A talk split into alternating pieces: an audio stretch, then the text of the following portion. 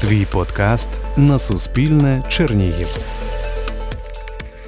Участь в Олімпійських іграх та омріяний п'єдестал це вершина кар'єри спортсмена. Кожен, хто брав участь у відкритті цих світових змагань, жив в олімпійському селищі, змагався за олімпійську медаль або ж підіймався на олімпійський п'єдестал, має свою історію. Але як виглядає шлях до Олімпу очима тренера?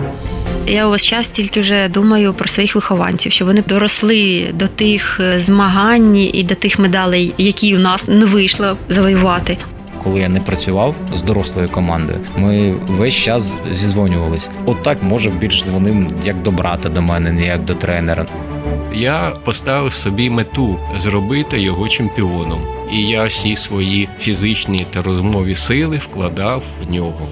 Я ведуча українського радіо Чернігівська хвиля Лілія Духно. Разом з гостями подкасту Шлях до Олімпу розкажемо, як готували до участі в олімпіадах спортсменів, що насправді стояло за їх перемогами і поразками, з чим доводилось боротись, а що розвивати у спортсмена, щоб він таки отримав олімпійську ліцензію. Шукайте подкаст Шлях до Олімпу на улюблених платформах для подкастів.